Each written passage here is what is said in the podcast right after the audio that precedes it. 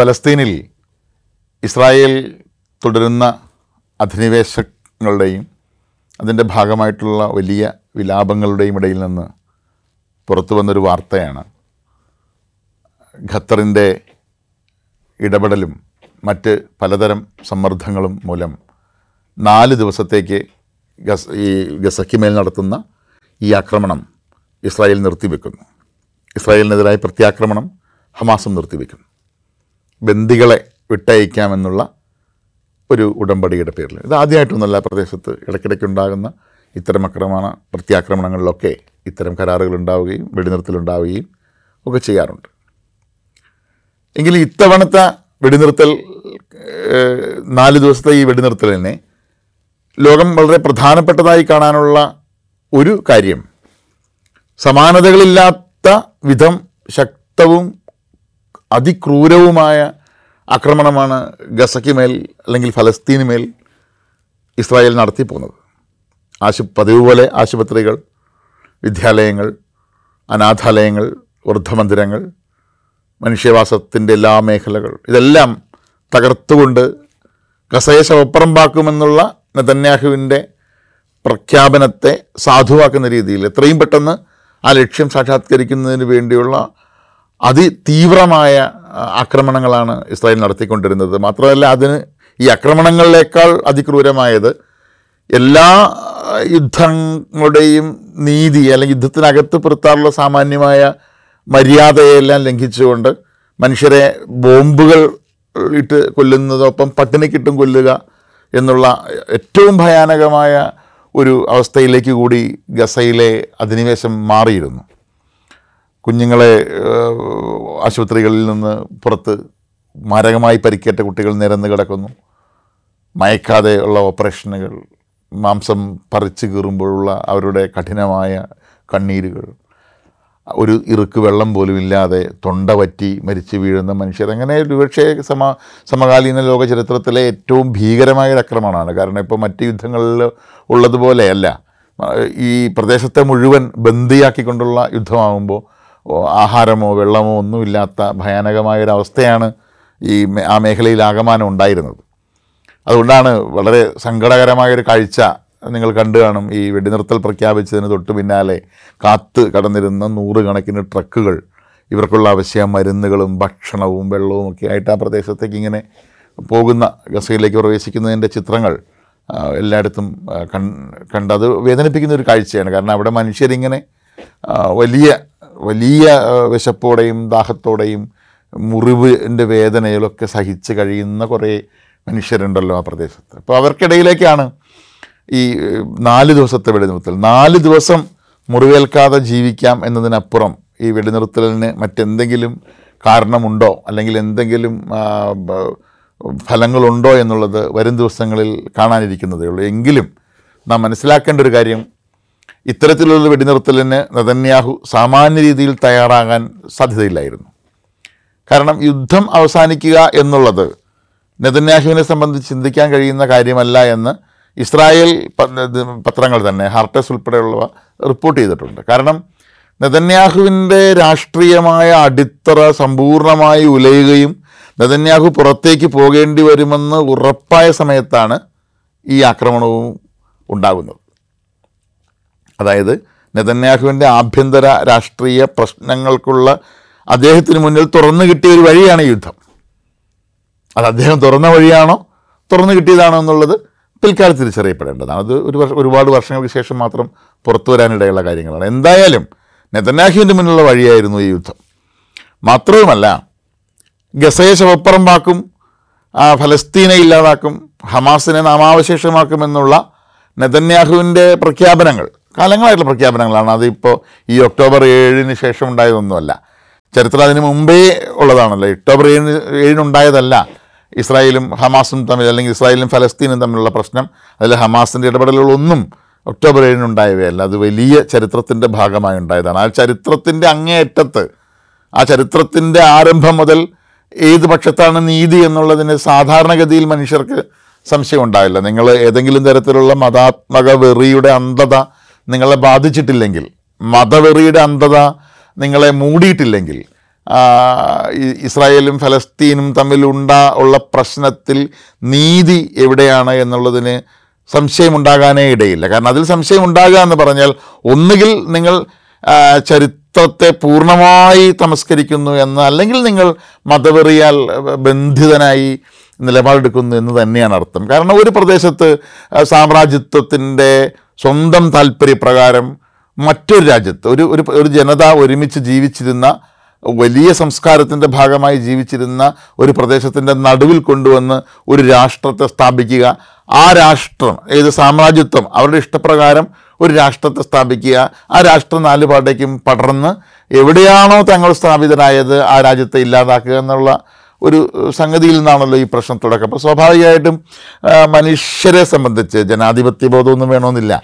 സാമാന്യ ബോധമുള്ള മനുഷ്യർ അങ്ങനെയുണ്ട്. ജനാധിപത്യ ബോധത്തിൽ ഉണ്ടാകണമെങ്കിൽ സാമാന്യ ബോധം പോരാ. അത് കുറച്ചുകൂടി വലിയ ബോധ്യങ്ങളുള്ളവർക്ക് കിട്ടുന്നതാണ് ഈ ജനാധിപത്യ ബോധം ജനാധിപത്യ ബോധം വേണ്ട. സാമാന്യ ബോധം മനുഷ്യരെ പച്ചയ്ക്ക് കത്തിക്കുന്നത് അനീതിയാണ് എന്ന് പറയാൻ കഴിയുന്ന കത്തിച്ചു കൊല്ലപ്പെടുന്ന മനുഷ്യന്റെ മതം നോക്കി നിങ്ങൾ നീതിയെയും അനീതിയെയും നിർ നിർവചിക്കുന്ന ഒരാളാണെങ്കിൽ അവിടെ കേസില്ല പിന്നെ. പിന്നെ നമ്മൾ സംസാരിക്കുന്നതിൽ അർത്ഥമില്ലാണ്ടായും പക്ഷേ അങ്ങനെ പച്ചയ്ക്ക് കത്തിക്കുന്നത് തെറ്റാണെന്ന് കരുതുന്ന ഒരു മനുഷ്യനാണ് നിങ്ങളെങ്കിൽ ഈ പ്രശ്നത്തിൽ നിങ്ങൾ എടുക്കുന്ന നിലപാട് എന്താണെന്നതിൽ ഒരു തർക്കം ഉണ്ടാകില്ല. അതുകൊണ്ട് നമ്മുടെ വിഷയം അതാണ്. ഈ സംഗതിയിൽ അതായത് ഇപ്പോൾ നടത്തുന്ന വെടിനിർത്തലിന് പിന്നിലുള്ള ഒരു കാരണം വളരെ പ്രധാനപ്പെട്ട കാരണം നെതന്യാഹു ഇസ്രായേലിനകത്ത് നേരിടുന്ന ആഭ്യന്തരമായുള്ള പ്രശ്നങ്ങൾ തന്നെയാണ്.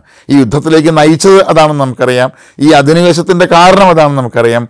ഇപ്പോൾ ഈ വെടിനിർത്തലിന് തൽക്കാലം സന്നദ്ധമാവുകയും ഈ വെടിനിർത്തൽ തിങ്കളാഴ്ച അവസാനിക്കുന്നതോടെ ചൊവ്വാഴ്ച മുതൽ വീണ്ടും ആക്രമണം തുടങ്ങുകയും പിന്നെയും ബന്ദികളെ വിമോചിപ്പിക്കാമെന്ന വാഗ്ദാനവും മറ്റു കാര്യങ്ങളുണ്ടായി വീണ്ടും വെടിനിർത്തലുണ്ടാകുമെന്നും ഏറെ വൈകാതെ ഈ ശാന്തത കൈവരിക്കുമെന്ന് തന്നെയാണ് നമുക്ക് പ്രതീക്ഷിക്കാൻ കഴിയുക. കാരണം ഈ യുദ്ധം നീട്ടിക്കൊണ്ടുപോവുക എന്നത് നെതന്യാഹുവിന് തൽക്കാലം നിവൃത്തി ഉള്ള കാര്യമാവാൻ സാധ്യതയില്ല. കാരണം ഒന്ന് നമ്മൾ ആദ്യം പറഞ്ഞതുപോലെ നെതന്യാഹു ആഭ്യന്തരമായി വലിയ എതിർപ്പുകളും വെല്ലുവിളികളും നേരിടുന്നുണ്ട് ഒന്നാമത്തെ കാര്യം. രണ്ടാമത്തെ കാര്യം നിങ്ങൾ ശ്രദ്ധിച്ചിട്ടുണ്ടാകും. മുന്നൂറ്റി തൊണ്ണൂറ്റൊന്നോളം സൈനികരാണ് ഇസ്രായേലിന് നഷ്ടപ്പെട്ടത്. ആ സൈനികരുടെ ശവസംസ്കാര ചടങ്ങിൽ പോലും പങ്കെടുക്കാൻ നെതന്യാഹു തയ്യാറായിട്ടില്ല. മാത്രമല്ല നെതന്യാഹു പുറത്തേക്കേ ഇറങ്ങുന്നില്ല. ഒരു പ്രസ്താവന പോലും നടത്തിയിട്ടില്ല. ഈ സൈനികരുടെ മരണം സംബന്ധിച്ച് നാലാമതായി മൂന്നാമതായി ബന്ദികൾ. ഹമാസിന്റെ കയ്യിലുള്ള ബന്ദികളുണ്ടല്ലോ. ഈ ബന്ദികളുടെ ബന്ധുക്കൾ ഇസ്രായേലിലുണ്ട്. ആ ബന്ധുക്കളുടെ സമ്മർദ്ദം എന്നുള്ളത് വളരെ പ്രധാനപ്പെട്ടതാണ്. അത് ഈ നദന്യാഹുവിനെതിരായുള്ള വലിയ ജനവികാരത്തിന്റെ കാരണം ഈ ബന്ദികളാണ്. ഹമാസ് ഇവരെ ബന്ദികളാക്കാനുള്ള കാരണം നെതന്യാഹുവിന്റെ രാഷ്ട്രീയമായ ശരികേടാണ് അല്ലെങ്കിൽ നെതന്യാഹു മൂലമാണ് ഈ പ്രശ്നങ്ങൾ ഉണ്ടായത് എന്ന് കരുതുന്നവരുടെ എണ്ണം ഇസ്രായേലിൽ കൂടുതലാണ്. അപ്പോൾ സ്വാഭാവികമായും അത്തരത്തിലുള്ള ഒരു സംഘർഷം അത്തരത്തിലുള്ള ഒരു സമ്മർദ്ദം നേരിടുന്നുണ്ട് നെതന്യാഹു. അപ്പോൾ ആ പ്രശ്നങ്ങളിൽ നിന്നെല്ലാം ഒന്ന് താൽക്കാലിക ശമനത്തിന് ഈ വെടിനിർത്തൽ വരും അതിന് പുറമെയാണ് നിശ്ചയമായും ഹിസ്ബുല്ലയുടെ ഭീഷണി സ്വരമുള്ള സംസാരമായിക്കോട്ടെ അതുപോലെ തന്നെ അറബ് രാജ്യങ്ങളുടെ അതികഠിനമായിട്ടുള്ള നിലപാട് ഇതെല്ലാം ഇസ്രായേലിനെ സ്വാധീനിച്ചിട്ടുണ്ടാകാം കാരണം യുദ്ധമെന്ന് പറയുന്നത് ശക്തികളുടെ ഒരു ബലാബലം നോക്കലല്ല എന്നത് നിങ്ങൾ റഷ്യ ഉക്രൈൻ യുദ്ധത്തിൽ കണ്ടതാണ്. ഉക്രൈന് മേൽ റഷ്യ നടത്തിയ അധിനിവേശത്തിൽ സാമാന്യമായി കരുതിയിരുന്നത് ഒറ്റ ദിവസം കൊണ്ട് അല്ലെങ്കിൽ രണ്ട് ദിവസം കൊണ്ട് ഉക്രൈൻ തവിടുപൊടിയാവുന്നതാണ്. ഒന്നും സംഭവിച്ചില്ല.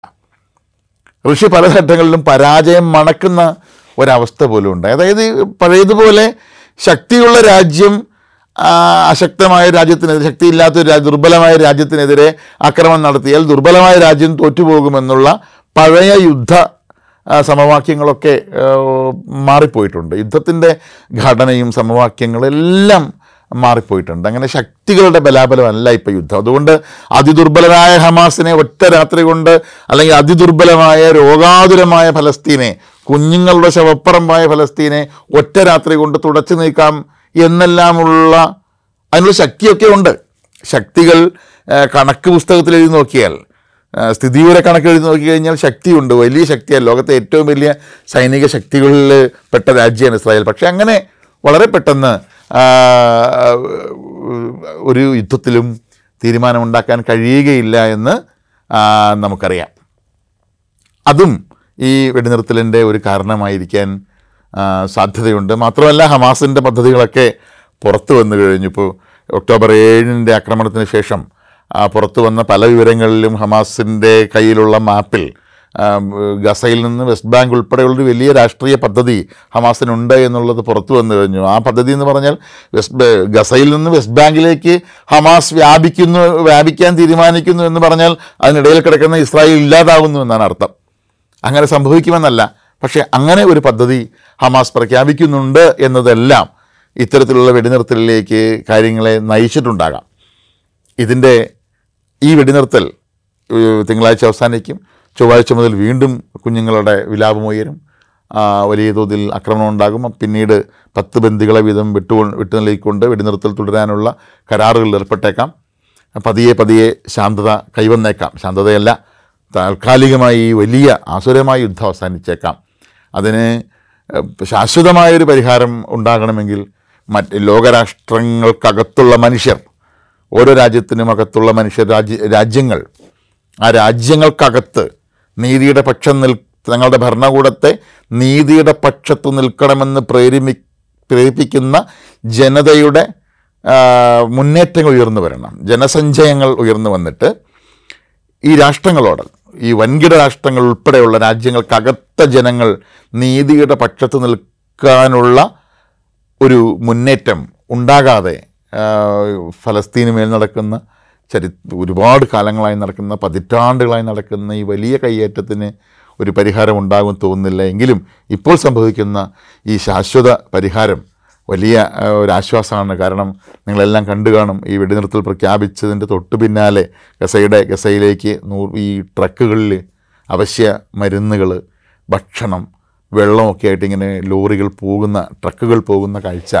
അതൊരു കണ്ണു നനയിക്കുന്ന കാഴ്ചയാണ്. കാരണം അവിടെ മനുഷ്യർ സാധാരണ യുദ്ധം പോലെ അല്ലല്ലോ ബന്ദിയാക്കിയിട്ട് ആ, പട്ടിണിക്കിട്ട് ആയുധം കൊണ്ട് മാത്രമല്ല ബോംബുകൾ കൊണ്ട് മാത്രമല്ല യുദ്ധം ചെയ്യുന്നത്. മനുഷ്യരെ പട്ടിണിക്കിട്ട് കൊല്ലുന്നു. കുഞ്ഞുങ്ങൾ മുറിവേറ്റ കുഞ്ഞുങ്ങൾ ഇങ്ങനെ ആശുപത്രി വരാന്തകളിൽ നിരന്ന് കിടക്കുമ്പോൾ അവിടേക്ക് ബോംബ് വീഴുന്നു. മയക്കാതെ വലിയ ഓപ്പറേഷനുകൾ നടത്തേണ്ടി വരുന്നു. അങ്ങനെ മനുഷ്യ ചരി സമകാലികമായിട്ടുള്ള ചരിത്രത്തിലെ ഏറ്റവും ഭീകരമായ വംശഹത്യ മനുഷ്യഹത്യക്കാണ് ഒരു പ്രദേശം ഇരയായിക്കൊണ്ടിരിക്കുന്നത്. അവിടേക്ക് ആ ട്രക്കുകൾ ഇങ്ങനെ പോകുന്ന കാഴ്ച നമുക്കുള്ളിലുള്ള മനുഷ്യരെ വല്ലാതെ വേദനിപ്പിക്കുന്നതാണ്. ആ കാഴ്ചകളുടെ എല്ലാം ഒരവസാനം ഉണ്ടാകണമെങ്കിൽ നമ്മൾ ആദ്യം പറഞ്ഞതുപോലെ ലോകരാഷ്ട്രങ്ങൾക്കകത്തുള്ള ജനത നീതിക്കൊപ്പം നിൽക്കാൻ തങ്ങളുടെ ഭരണകൂടങ്ങളോട് ആവശ്യപ്പെടുന്ന ഒരവസ്ഥ സംജാതമാവുകയും ഈ രാജ്യങ്ങൾ അത്തരത്തിലൊരു നിലപാടെടുക്കുകയും ചെയ്താൽ മാത്രമാണ് ഈ പ്രശ്നത്തിന് ശാശ്വതമായ ശാശ്വതമല്ലെങ്കിൽ പോലും ഒരു പരിഹാരം ഉണ്ടാവുകയുള്ളൂ. താൽക്കാലികമായെങ്കിലും ഈ വിലാപങ്ങളൊന്ന് അവസാനിക്കുകയുള്ളൂ എന്ന് കരുതാം. അതല്ലാതെയുള്ള ഈ വെടിനിർത്തലൊക്കെ ചെറിയൊരു വളരെ ചെറിയ ഇടവേളയിലേക്കുള്ള ഒരു ശാന്തത മാത്രമായിരിക്കാനാണ് സാധ്യത എന്ന് കരുതുന്നു.